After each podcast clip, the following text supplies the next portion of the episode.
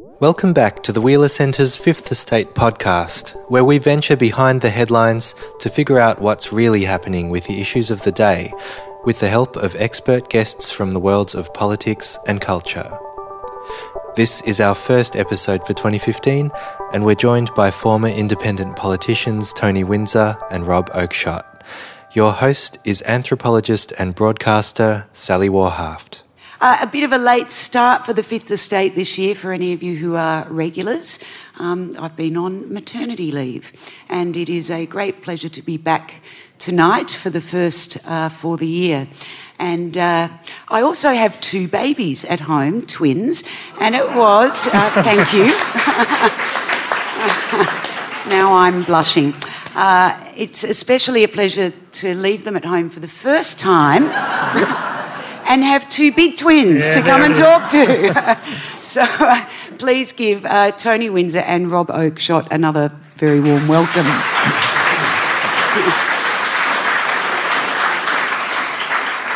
They are, of course, um, incredibly well known to you all, but um, uh, Tony was an independent MP in both New South Wales and the federal parliaments for a total of 22 years um, and was decisive uh, as that independent in both of those Houses of Parliament. And uh, he's lived in rural New South Wales, I think within about 20 kilometres of where he was born uh, all his life, a true local member and uh, a primary producer. He's now also an author. Uh, he's written this terrific memoir, Windsor's Way. Rob Oakeshott is the independent member, was the independent member sorry, for Lyne uh, from 2008 to 2013. And prior to that, he was a National Party member in the New South Wales Legislative Assembly. He left the party to become an independent. He's also written a memoir. They really are a bit twinny and uh, it's called The Independent Member from Lyne. And uh, well, welcome to Melbourne, both of you, and thank you for travelling so far. I want to start with the um, experience of gaining the balance of power. And really, what it was was gaining power um, after uh, being on your lonesomes for some time. And uh, you both describe the 17 agonising days when you were making your decisions um, about who to put in power. Um, I enjoyed those days.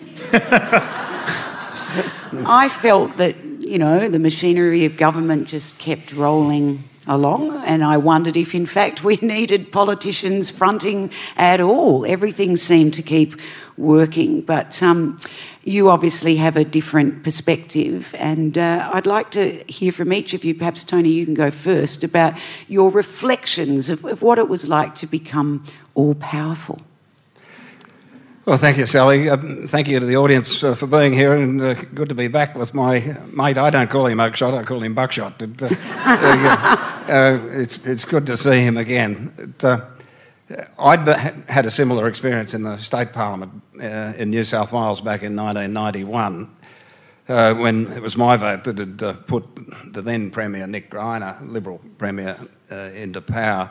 So I'd, I'd, had that experience, but I, I don't think even that prepared uh, me for uh, the uh, 2010 outcome. But during that 17 days, I think, and I pay great regard to Rob in, in relation to this, we established, uh, on the basis of what he did, a process to work through. And I think establishing that process, while all the numbers were being counted and seats were being bedded down, etc., we had a process that we could actually focus on rather than uh, all of the advice that we're being given in terms of what we should and shouldn't do. So, uh, and I and I think at the end of that process, uh, uh the decision that that we made, I don't have any problem with it at all in terms of you know, looking back on it. That, but it was that process that was very important in the determination. There were a whole range of issues, and we might get into a bit later. Exciting time. Rob, uh, what about for you? You woke up the day after the election with a cracking hangover. Tell us about those days for you. Uh, yes, and hello to Melbourne as well, and thanks for having both of us here. And it's good to see Lynn Windsor here as well as Tony, Indeed. um, and to catch up with old friends. Um, I found that period enormously exhausting. Um, I, I, on behalf of all of us who were caught in the middle of it, I think everyone in their own way took it as seriously as you could. Um, but there was vaudeville going on all around us, um, particularly coming from uh, a lot of the commentary, a lot of the media.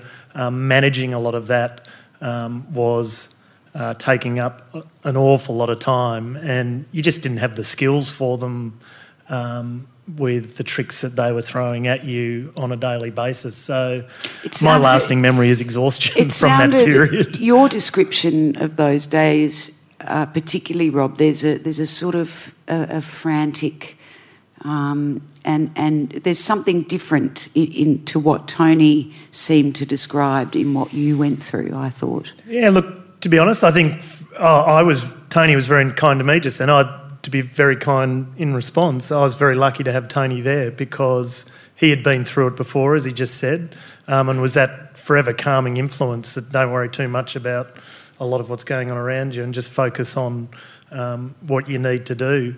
Um, I'm a natural worrier, so um, I was worrying a lot about what was going on around us um, and getting frustrated by it, surprised by it, um, caught out by it at times. Uh, so, you know, I, I think they were two different experiences, even though the perception was um, we were back to back the whole way through. Is it a bit like how you might imagine being just given too much money might be like to suddenly be able to decide on behalf of an entire country who's going to form a government? it comes down to individuals and, and their good character. Well, I didn't see it in that light. I, you know, the electorate voted, and it was a draw, obviously, 50 50. So people, some people were going to be happy and some were going to be unhappy with whatever decision uh, was made. Uh, I think we worked through it pretty methodically.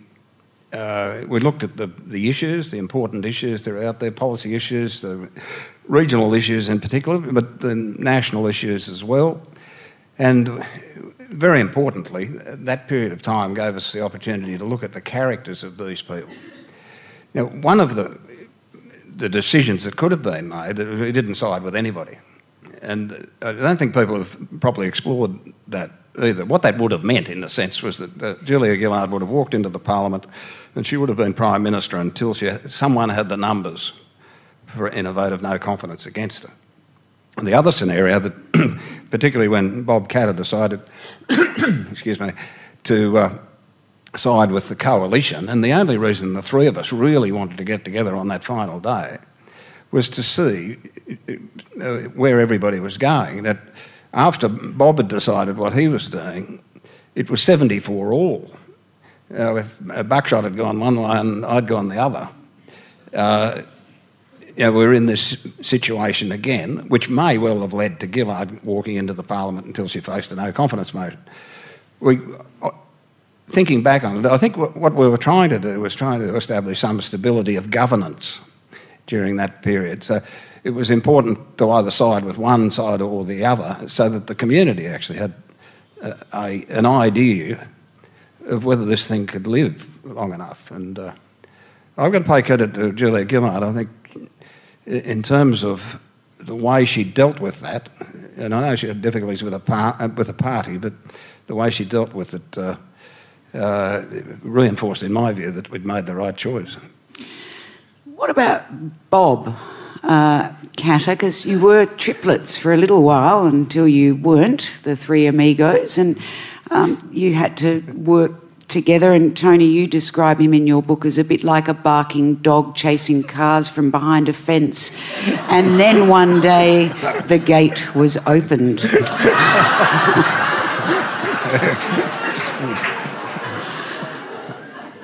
Rob, you, you tell us your, your take on Bob. Come on, Oakeshott. Look, I try and talk nicely of people. Um, but in- I saw informal here. Yeah, okay, amongst friends. Don't tell anyone what I say. um, I think Bob is symbolic of a style of politics in Australia um, that is uh, all care, no responsibility, um, and all opposition and no government. Um, and I, that's what I experienced over those 17 days, um, where we all were fully exposed to each other. We were closed, but we, you know, our characters, our values, our, you know, everything was getting examined. Um, and we got to very quickly get to know what motivated and drove each of us. Um, uh, I couldn't have found a more solid person than the one sitting next Well, to me. Well, you could have actually, because he kept walking out of meetings and leaving you with Well, him. he did, leaving me with Bob Katter, and it was only a, it was only after that I realised why he was doing that. um, but with Bob, uh, we chose at the start to establish a process. It didn't matter where we all ended up at the end. We chose at the start that we would go through that process together, stand next to each other, uh, and and ride it out together. Uh, to have lost him on that last day, for him to go off um, in full knowledge of what we were going to do, uh, and then game us behind the scenes, I thought was incredibly disappointing, and you know something you sadly remember forever. Three days after you um, bestowed that power on Julie, Julie Gillard to form the government, um, she offered you the Ministry for Regional Development. And you describe it you, you- as, as a surprise, you turned it down, and you say it remains your greatest personal regret. Please tell us more about this and uh, both, you know, why you regret it, but also how you think things may have been different if perhaps you'd accepted it. Yeah, look, I, you you go into politics to contribute, and um, the the wrestle I think for people who are on the crossbench is uh, at what level can you contribute, um, and whether you can contribute to executive government. Uh, I wasn't settled on that decision because I didn't think that was going to be part of um, the post-election narrative. I just it, it wasn't really on the radar, even though I do fundamentally believe an executive government should be formed from you know the talent in the room, regardless of which political party. Um, and I know I've been madly criticised for that as um, it being a silly idea. Um, but I do think, as an ideal, that's one that we should look for in our parliamentary democracy. So I hadn't ruled it out, I hadn't ruled it in. Um, when the conversation started and the offer was actually made, it really did test um, where I sat in the political process. I think at the time I was I was very conscious of being too closely aligned to Labor, as silly as that sounds in hindsight, because I think it didn't matter anyway. Everyone was aligning uh, us with Labor as best they could in, in that moment. So, in hindsight, the difference on whether I'd taken the job or not was pretty minimal, and you could have contributed at that higher level, I think, and probably you know, you don't really know in, in these reflections. Um, but uh, I think what we did at times, without blowing our own trumpets, was save Labor from itself on a lot of decisions over those three years. And to have been able to get in at an executive level um, and get into that process uh, as early as possible. Um, I, I think some of those decisions over that three year period might have been a little different, um, and um, you know, things may have played out differently. But it's all hindsight, no one really knows. Um, and so it's just a whimsical thought in a book, and um, you've picked up on it. Tony, what did she offer you? I had Julie Bishop sit on my couch. That's, Attorney General, perhaps? no, no, no. I, uh, I wasn't interested in any position. oh, excuse me. Or all the more The- appealing, I would have thought. Yeah, I, I think Rob touched on it there a moment ago. That in that circumstance, you have the capacity to influence a lot of things, and uh, we did save Labor from itself on a number of occasions. I think the, uh, that's just terrifying that you yeah, both say no, that, uh, not it? Yeah. But uh, Gillard was dealing with this very odd shaped monster in a sense, the, the minority parliament to start with, which is uh, difficult. She could handle that, no, no problem in my view. But then she had the brilliance of Abbott in terms of his no to everything, and and then Murdoch on top of that, and some associates, uh, and then Rudd. So you had all of these people so, you know, people can say, oh, they look back and say, well, she should have done and she didn't do this well and whatever else. But every time she made a move, and she wasn't, it's not a brilliant marketer of, of policy, but every time she made a move, the Ruddite people would come out and white-ant it, and then that'd feed the others. And it was, uh, uh, to her great credit, and I think Rob would agree with this, we had a lot to do with her and never, we never saw her angry. Mm. Uh, we never saw her get emotional with a. I saw her cry once, but I never saw her get uh, emotional with a staff or anything. She uh, treated uh, her staff in the way people would think you should treat your staff, whereas Kevin Rudd treated his staff like you know, peasants. Quite terrible. Um, so uh, I, I, have you know, full regard for uh, for Julia Gillard and the way she handled that, that particular circumstance. There's a very interesting little vignette in your book, Rob, about meeting Prime Minister Rudd for the first time the day before he was ousted. And mm. you say it had been a long wait to meet him, and you went to his office, and the two of you, I think, were wearing RM Williams and had your feet up on the coffee table. And I thought there's never actually been more direct evidence that this guy did not see it coming. That to spend an hour uh, with an independent who he'd paid no attention to in the, the years previously, and uh, be, but you, you, you got along with him all right?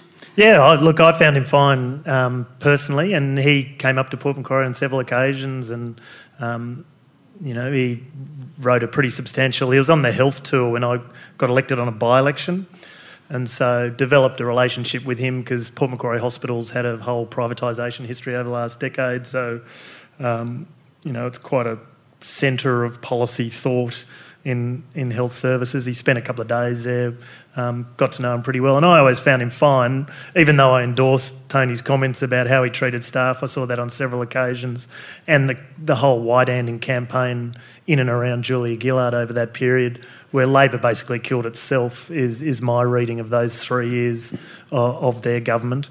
Um, but uh, yeah, I always found him enjoyable company. We had the feet on the table in that first meeting. I did have Julia Gillard before I knew her huff out as I went in. Um, I wasn't quite sure what was going on, and it was again, it was only um, in hindsight that I realised I was actually naively sitting in the centre of um, this coup, talking about Afghanistan and all sorts of interesting issues with um, the Prime Minister for the 24 hours um, subsequent. Do you believe now, when you look back on on what you tried to, what you set out to achieve in those 17 days, the decisions that you, you based um, you know, the, the, the, policies, the strengthening of parliamentary reforms, the whole idea of a, um, a stable government.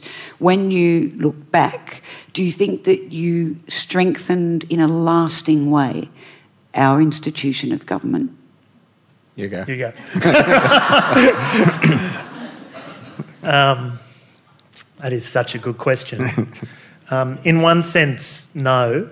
I don't. Um, and because I say that because of um, probably the key decision that had me fall over the line was pricing carbon mm. at the time.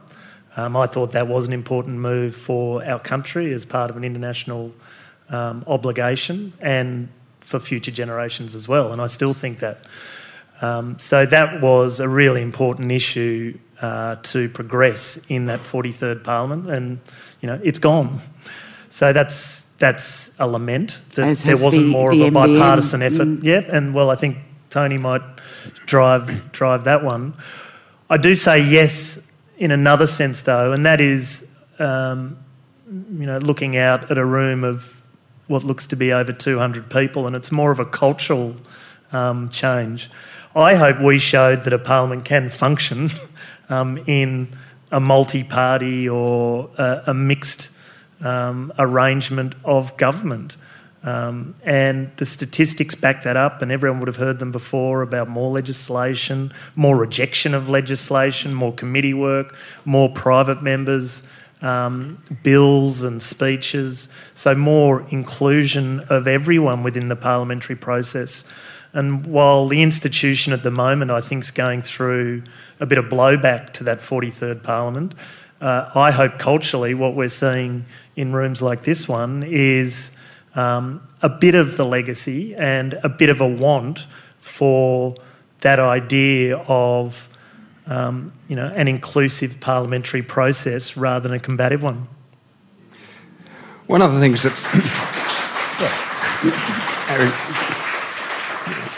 one of the things that was said at the start of the 43rd Parliament, a hung Parliament, this will be chaotic, nothing will get done, it'll be political paralysis. Uh, all of those things uh, were mentioned. If you look back at the 43rd Parliament, uh, there were probably five or six very significant reforms. And if I look, remember back through Howard's years, the GST was probably the, the reform of, of, of those years. The 43rd Parliament had the National Broadband Network, of course, and now there's been some tampering with that, but that'll get back on track sometime. You think? The climate change issue, you, you can't defy gravity, so climate change will come back uh, in terms of uh, market mechanism, etc.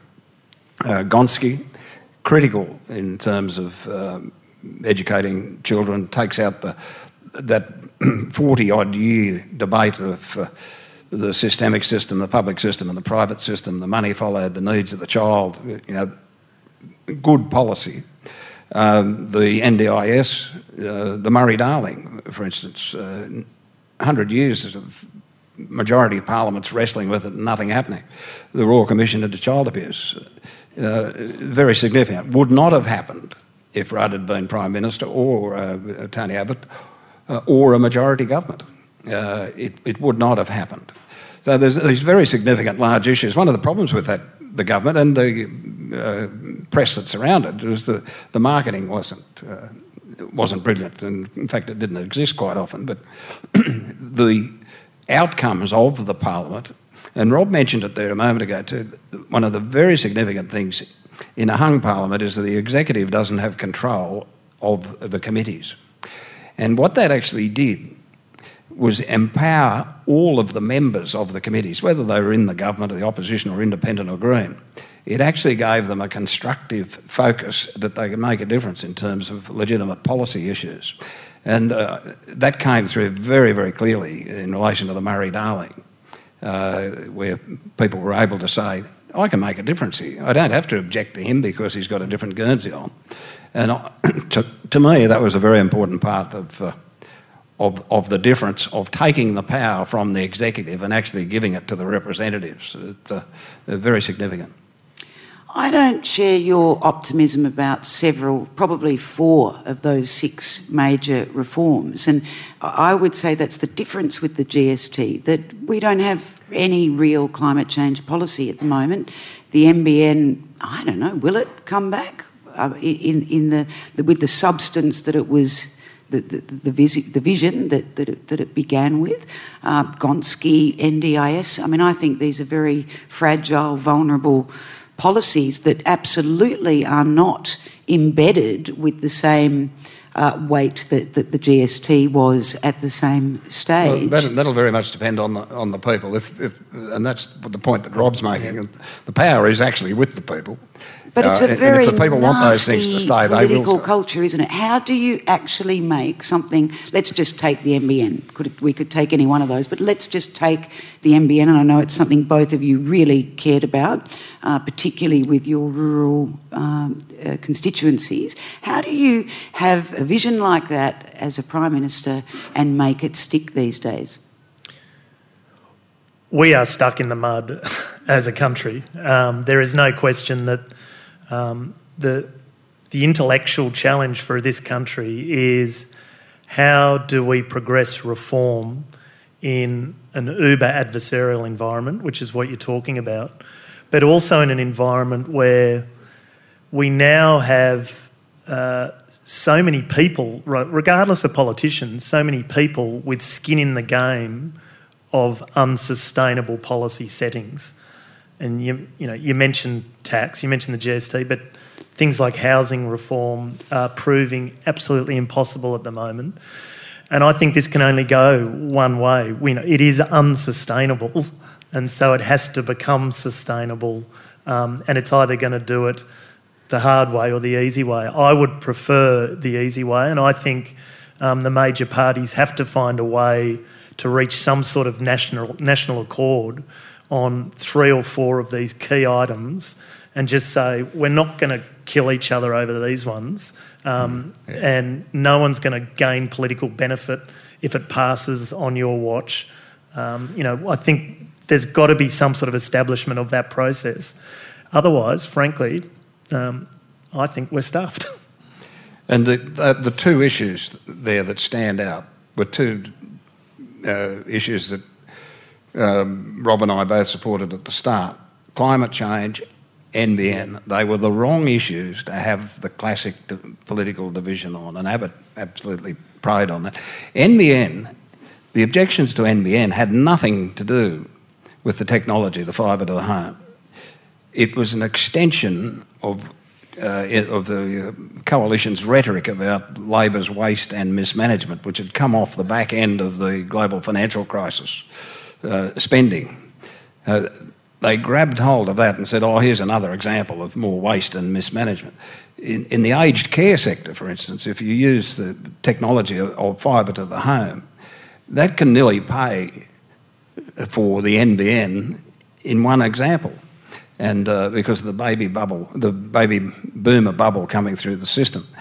So the, I think it will come back uh, because I think I think we'll demand it comes back. That uh, it, it, does a whole range of things and has very positive uh, uh outcomes in the country, particularly, but also very much in the cities. And uh, it's the technology of this century. We're going to go and build more freeways to nowhere and all this other nonsense uh, infrastructure. I'm going to be the infrastructure prime minister. Well, the infrastructure prime minister is is in technology now, and the NBN is a very important component to that. I might add one other thing. It, uh, it does feel like we're preaching to the converted a bit. I think Melbourne is onto. You know, it's becoming a bit of a capital of political thought in Australia. Um, and becoming. Yeah. I was trying to be nice. you invited us here. That's a good start. I did warn you about them. but really, you know, trying to break the, giving the two parties the choice. You know, you either work together and resolve some of these issues, or we'll bust you open. Um, and I think that is actually democracy in action. And, you know, we're either going to end up with one of these Scandinavian type parliaments where, eh, you know, anyone who's watched Borgen, you know, we're going to have all sorts of political parties uh, involved in forming governments, and that's healthy. Or the two parties are going to work out they're doing themselves enormous damage and start to reach out across that divide and build some bipartisanship on some key issues both of those paths are going to see these issues back on the agenda because they are good public policy, and good public policy will win the day. Well, we better talk about the bloke in charge at the moment to see whether any of this is actually remotely possible. Now um, you go um, first. I want to talk about. well, I'm, I, just in case you know it's sort of you know fading from your mind your feelings about dear Tony Abbott. Uh, I'll give a few quotes from your own words. Um, this is from you, Tony. Um, his tendency was to see how he could buy us with projects in the electorates. By week two, this is of the deliberation period, he was unsure. By week three, he panicked. The phone calls he was leaving were more desperate. He begged for the job in the latter stages of the process, virtually grovelling and offering the moon and the stars. I felt sorry for him. He was quite lost. And uh, a couple of pages later, as I left Abbott's office, I heard the tinkle of stilettos on the wooden floor of the corridor. It was Julie Bishop. She sensed all was not travelling too well for her team. She said to me, Tony's not handling this very well, is he?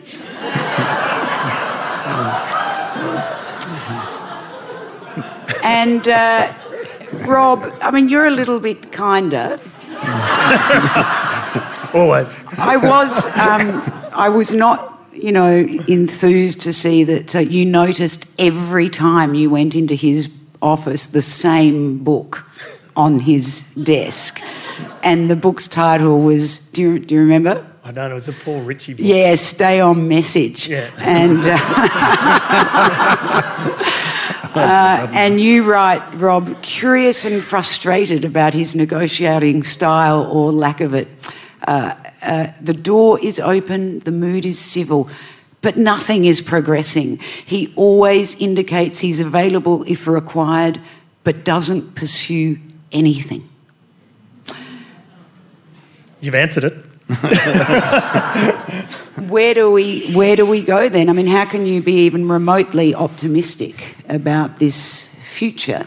And you too, Tony, in a, in a different way, you talk about the NBN. I mean, are you talking about light years in time or anything in, in, in sort of current lifetimes where we might get the politics we deserve? It was one of the issues that really did concern us that because of the this very negative attitude of, of, uh, of Tony Abbott that we were going to enter a, a, decade of payback.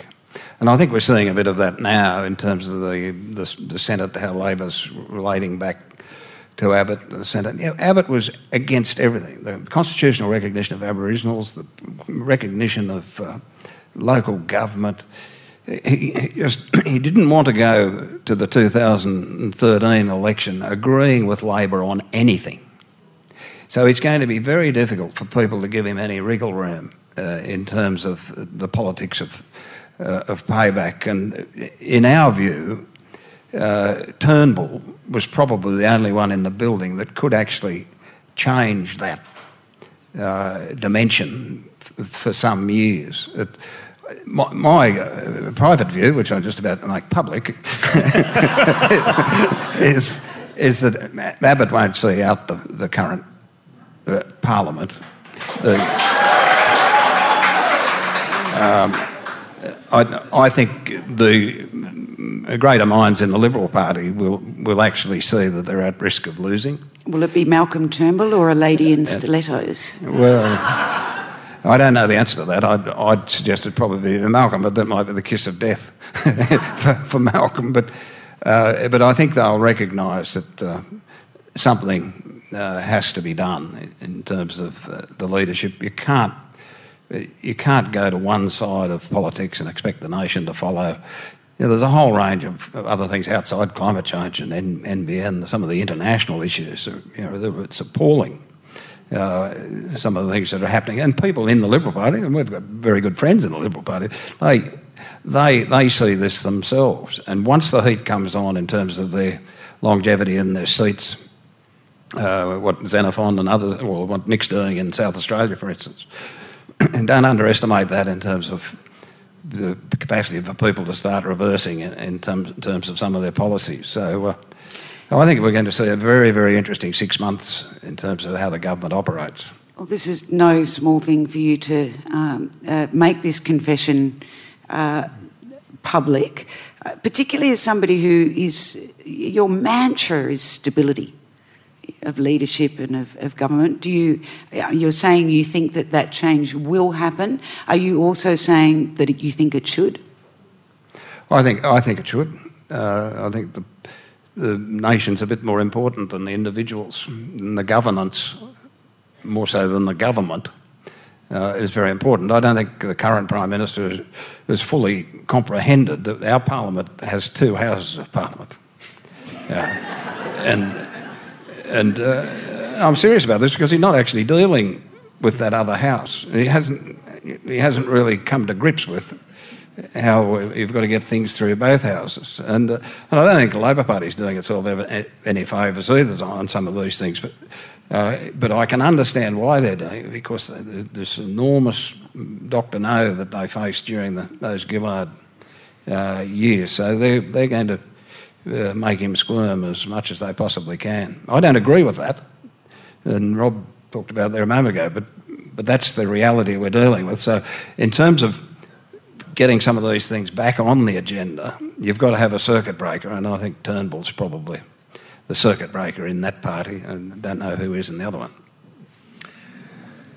Uh, well, look, I'm a bit more reserved on oh, don't future. be no. Well, confess. I'm not out. as wise as Tony, but I, I, there's a noticeable gear change going on within a Liberal national government in Australia, um, and I'm not sure whether it's a gear change that favours the current Prime Minister's style.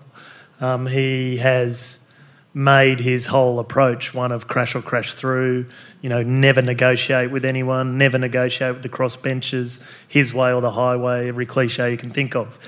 Um, we're 18 months into it, um, and really not much of his forward agenda has been achieved at all. And so you can now see the language softening to one of a conversation. You know, we want to think about things, we want to bring in other parties. Chris Pyne's now putting a team together to talk with the crossbench mm. about higher education reform on the third attempt. Um, and so. And stay on message. Yeah, and so I actually think um, the somewhat. Um, you know, to use Costello's language, the morbid joke of the next election will be uh, the great olive branch from the government to the opposition. I think they will have a tax package, a future of federation package, um, and some of these other issues that are in the Harper review on competition, the Murray review on financial services. Um, they will have a reform platform, but they will not move unless the Labor Party is with them. And even today, with the states meeting on Friday, if anyone's watched any media today, you can see that language. Uh, that every minister who's been speaking today has said, We're up for reform, but the states have got to agree and the opposition's got to agree. I reckon we're starting to see a re election platform in that soft language, and the huge irony is they were elected as a team of, you know, the hard language of no compromise. What Australians do with that, I don't know. Who, who do you think would be best placed to lead them with this new cell? Um, yeah.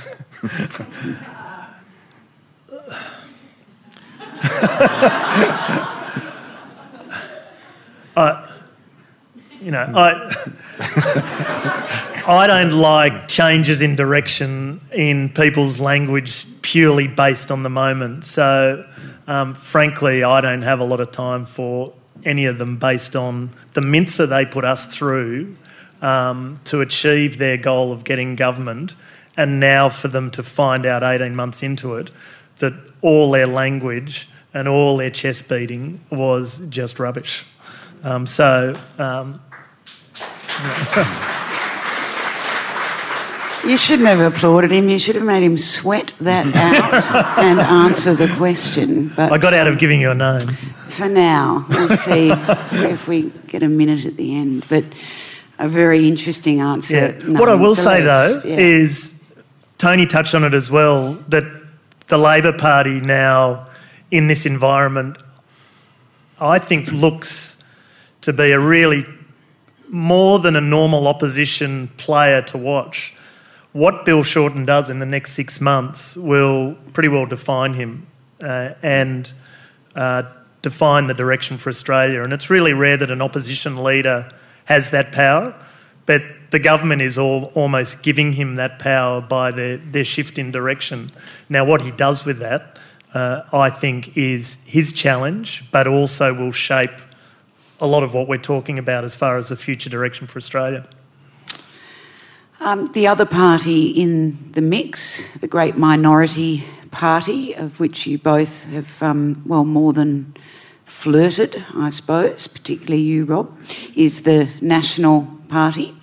And uh, I mean, I, I'm sort of at a, at a loss to kind of understand the National Party and its role in Australian I laughed. politics. No one else did. I get your joke. and, uh, these days. It, it, seems to me a sort of socialist agrarian party that it is completely at odds with the Liberal Party. Uh, and I just don't get it. So, Tony, you can start with enlightening me. Well, I, I suffer from the same problem, but uh, I don't get it. I don't get it either. But what I do get, and what we, I think, successfully did in terms of the uh, agreements with Gillard was put regional Australia back into the political equation. And I hope what we have done there is enlighten people, that, uh, particularly country people, that they can be more strategic in the way they vote. They don't have to vote one way all the time. Because what's happened traditionally is that they're taken for granted by both sides uh, when, they, uh, when they do that. Now, I've made the point in, in my book, which you'll all have to buy, of course, but uh, that 30% of the vote reside in regional Australia. And there hasn't been a parliament since Federation where a country member hasn't held the balance of power. They've been subsumed in the city based majority parties, in the Labor Party, Liberal Party, uh, etc. So the aberration that two regional members uh, having, a, having key positions in, a, in the uh, 43rd Parliament could be an aberration that occurred at every election uh, because the city is roughly split. Even in the recent New South Wales election, the Liberal seats and Labor seats were virtually equal. It was the national seats that um, boosted the uh, numbers to give uh, the Baird government government. Uh, uh, but that there again, that's very much in the hands of regional people, and I'd hope that out of that hung parliament, people actually look specifically at some of these policies because they are in contradiction to what mm. uh, the country people particularly look at. The, the NBN's a classic example. Why would the National Party walk away from that at the federal level when it's, it's the very piece of infrastructure that can change the dynamics of where people live, not just in the country, but and, and operate their businesses, not just in the country, but but in terms of the, the nation. And uh, they turned their back on it uh, under this guise that cost too much. The person to listen to on this is, of course, Alan Jones. It's just he's just absolutely you can't believe the things that he says. Um, but of course, in having a, a, an understanding of, of some of these issues, which in inner city Melbourne, uh, I certainly don't. But uh, I hear him saying things that are completely all over the place. Uh, in you know, no. once again, Rob, what's your take on it? Um, look, if, if anyone wants a fun night out, go to a National Party branch meeting um, because you will see a meeting that is agrarian, it is socialist. You know, it's anti trade and all the international money and some of those um, issues of um, quasi xenophobia and almost Pauline Hanson esque. Um, and, you know, in amongst that are some really lovely people. Um, and that shouldn't be forgotten, mm. uh, uh, quite seriously. Um, but my read of the National Party is they're not one party. Um, they're a state based organisation. Uh, so in the Northern Territory, there's the Country Liberal Party. In New South Wales, there's still a National Party state branch. Victoria, there's a small one. Um, Western Australia, there, there wasn't one. One small ones emerged. Um, and playing their cards pretty wisely with Brendon Grylls and the royalties for regions and everything going on in WA. Um, the, the big move, though, was Queensland. As soon as Queensland uh, was about five years ago, amalgamated the Liberal and the National Party into the one brand. That's sort of the mothership of the National Party. Um, and so they really dropped the agrarian socialism and just became part of the right wing army of the Liberal Party um, from regional areas.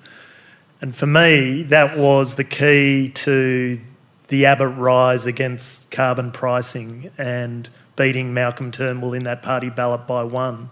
That amalgamation in Queensland has actually had a significant impact on politics and policy in Australia. Um, and I think explains, for me at least, um, what is a new direction for the National Party, not only through their geographic, you know, the, the regional and rural party that we know for the past 50 years, but even where they started, ironically, their name was the Progressives. Um, and I think they've come an enormous way to be the arch conservative wing of the Liberal Party today. Mm. It seems to me that country people could could be a really dynamic uh, force in Australian politics if there was a bit more something, a bit more, uh, well, a bit less dependence, a, a little less assumption uh, about about how power is created. It doesn't always land on your lap on election mm. night. Sometimes you have to see spaces for it and go out and get it. But it, it would seem to me that that's the single demographic um, that is sitting there waiting to to take it. Well, the Cathy McGowan's a good example in Indi, uh, where community-based uh, politics has provided competition and. Uh, the, the great thing in politics is competition. Safe seats aren't rewarded anywhere. They're, they're neglected. The battle takes place in the marginal seats, and normally it takes place in the western suburbs of the major cities. Uh, and the, the policy initiatives are directed at that. Very rarely is, does it take place in the western districts of somewhere, you know, one of the states. So, um, that, that's the message that I've been preaching: is that there's there's an opportunity for those people to be much more dynamic uh, and strategic in terms of what they uh, accept in, uh, at, the, at the ballot box. And we saw some of that happening in northern New South Wales, uh, the recent election there, where the Greens actually won a seat from the Nats. Uh, that will, over time, take them out of that particular region because the Liberals will come back in when the Greens depart, and uh, but the Nats will not win those seats probably again. So there's, there's a real challenge. The challenge is with people. You know, I, I was criticised uh, for being a supporter of climate change and a pricing mechanism, etc. Uh, I'm a farmer. Uh, our son's a farmer. Out of all the people in Australia that are going to be impacted by uh, climate change, if the scientists are right, and I believe they are, the, the first ones are going to be the, the, the food producers.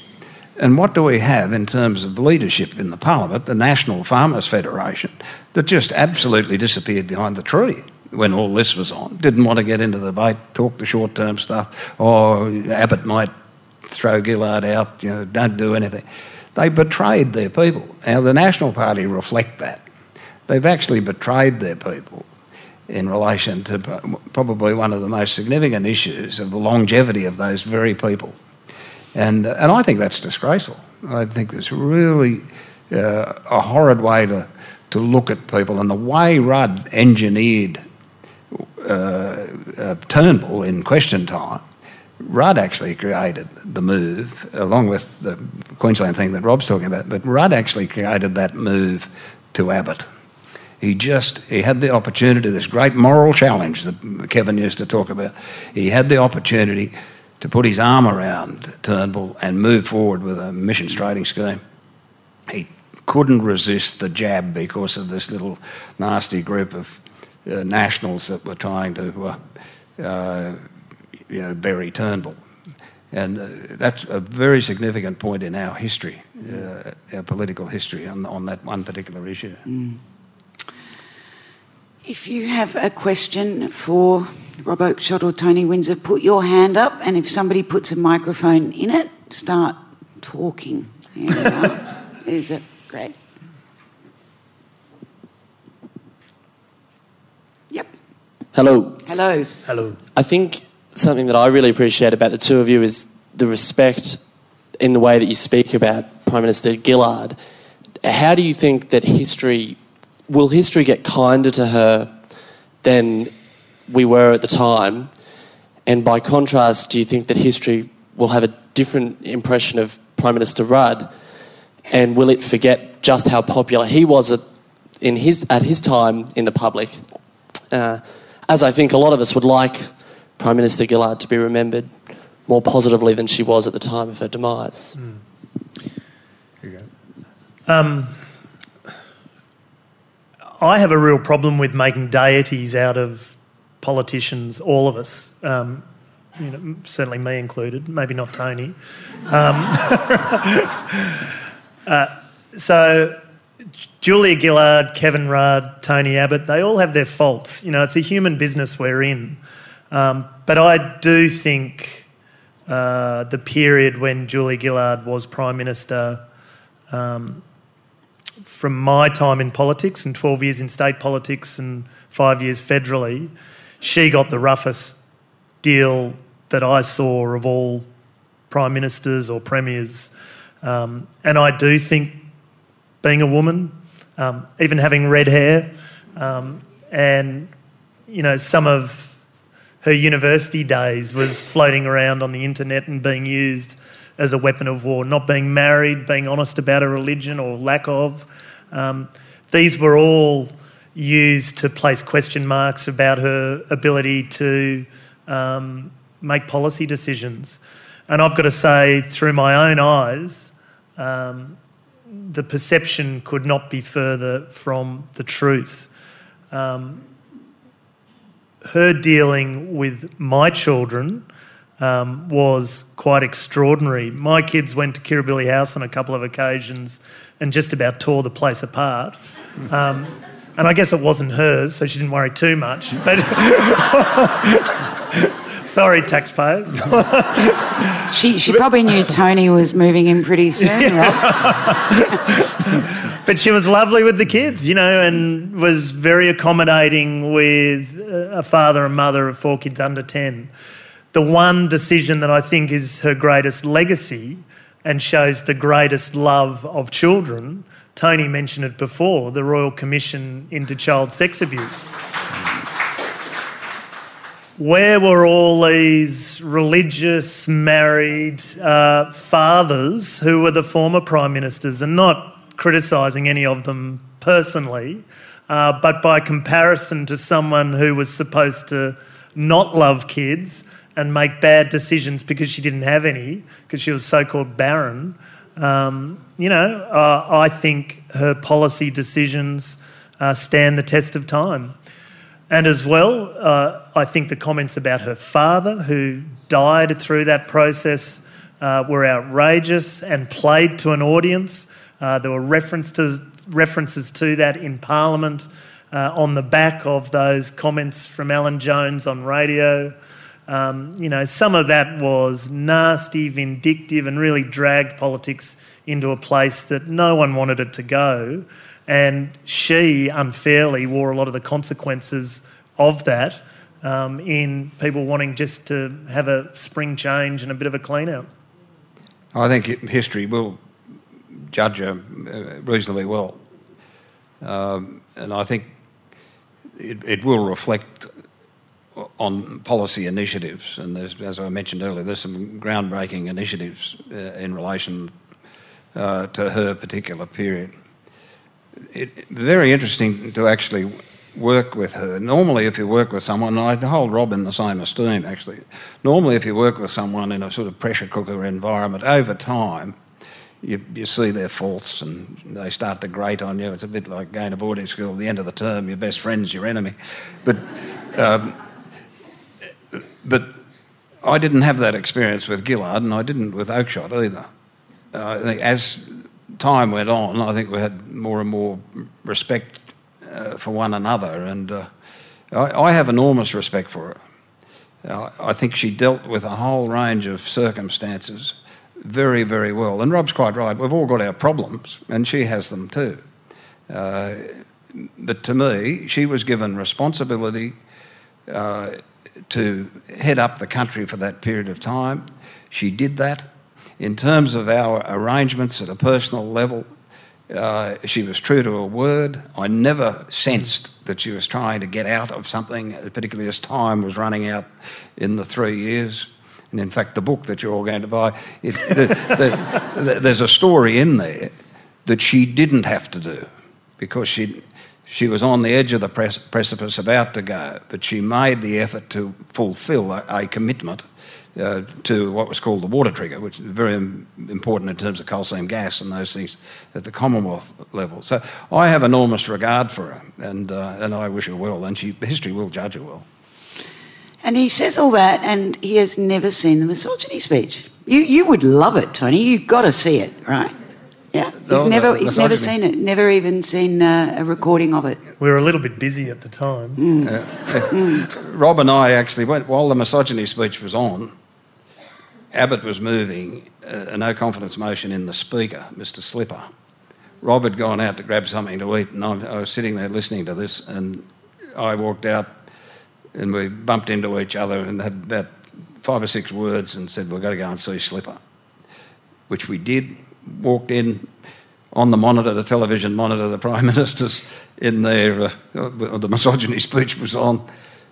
We sat with Peter Slipper and said, Look, we're going to be asked to vote on you in a minute, and we think it's best that you make the moment and retire, resign, rather than be sacked by the body of the Parliament, which he did at seven o'clock that night. So I didn't, I, we weren't in there that, when it was on. There is, you know, YouTube. We don't have Yes, NBN. You don't have NBN. Yeah.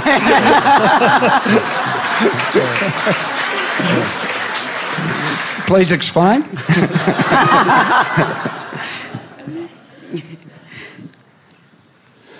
Oh, as a inner city type person, bit sort of left of centre, um, I was actually surprised how much I agreed with things you were saying while you were up there in Canberra and doing your thing. Um, but Is that I a find it- compliment or an insult?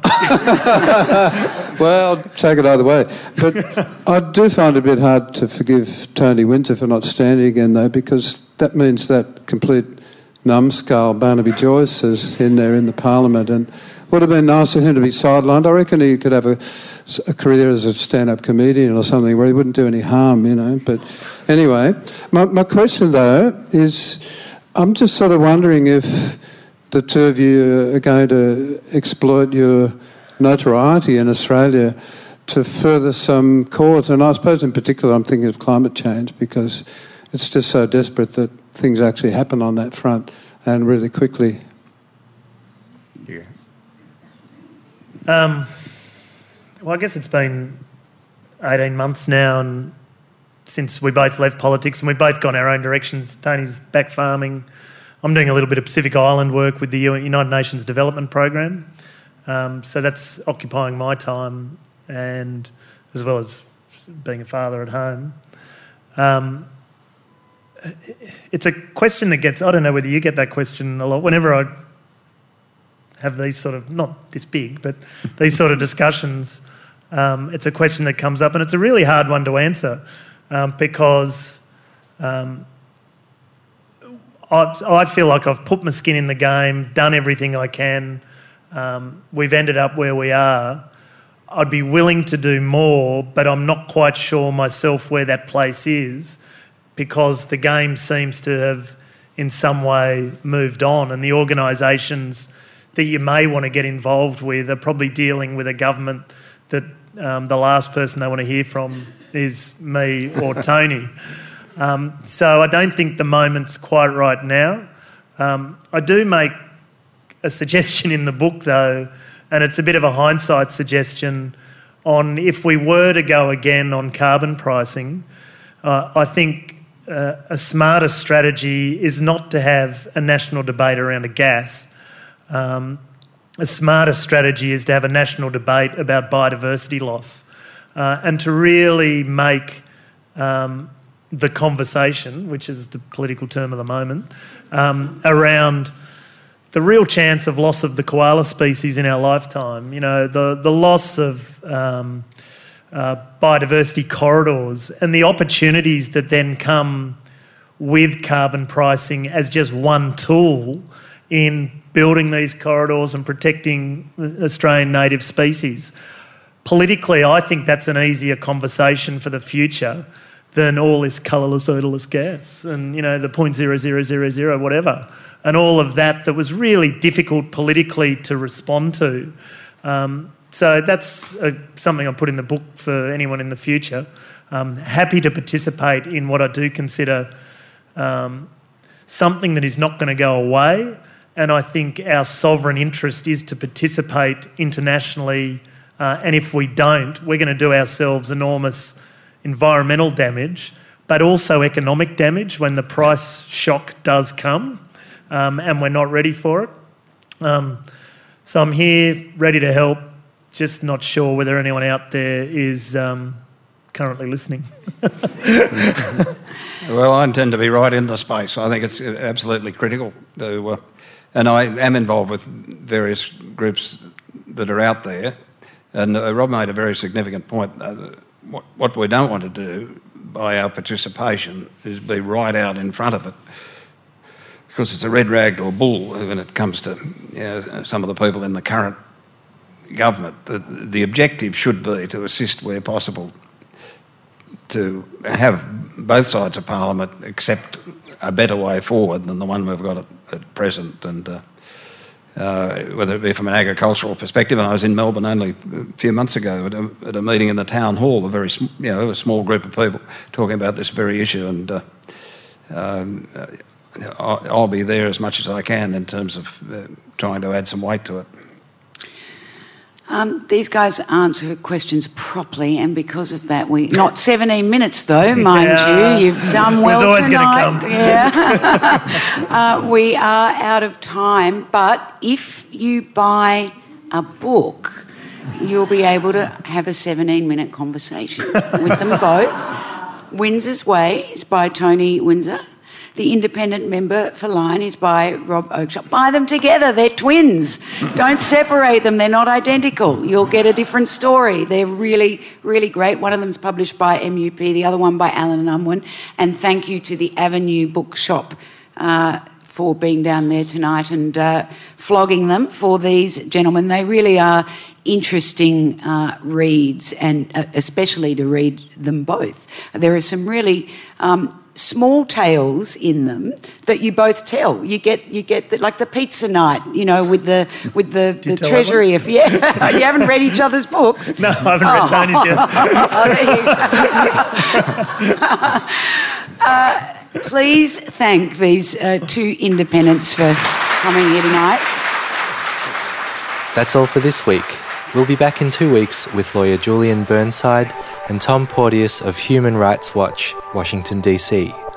Meanwhile, make sure you subscribe to this podcast, and you'll find videos of these discussions plus a whole bunch of other talks at wheelercentre.com. Thanks for listening.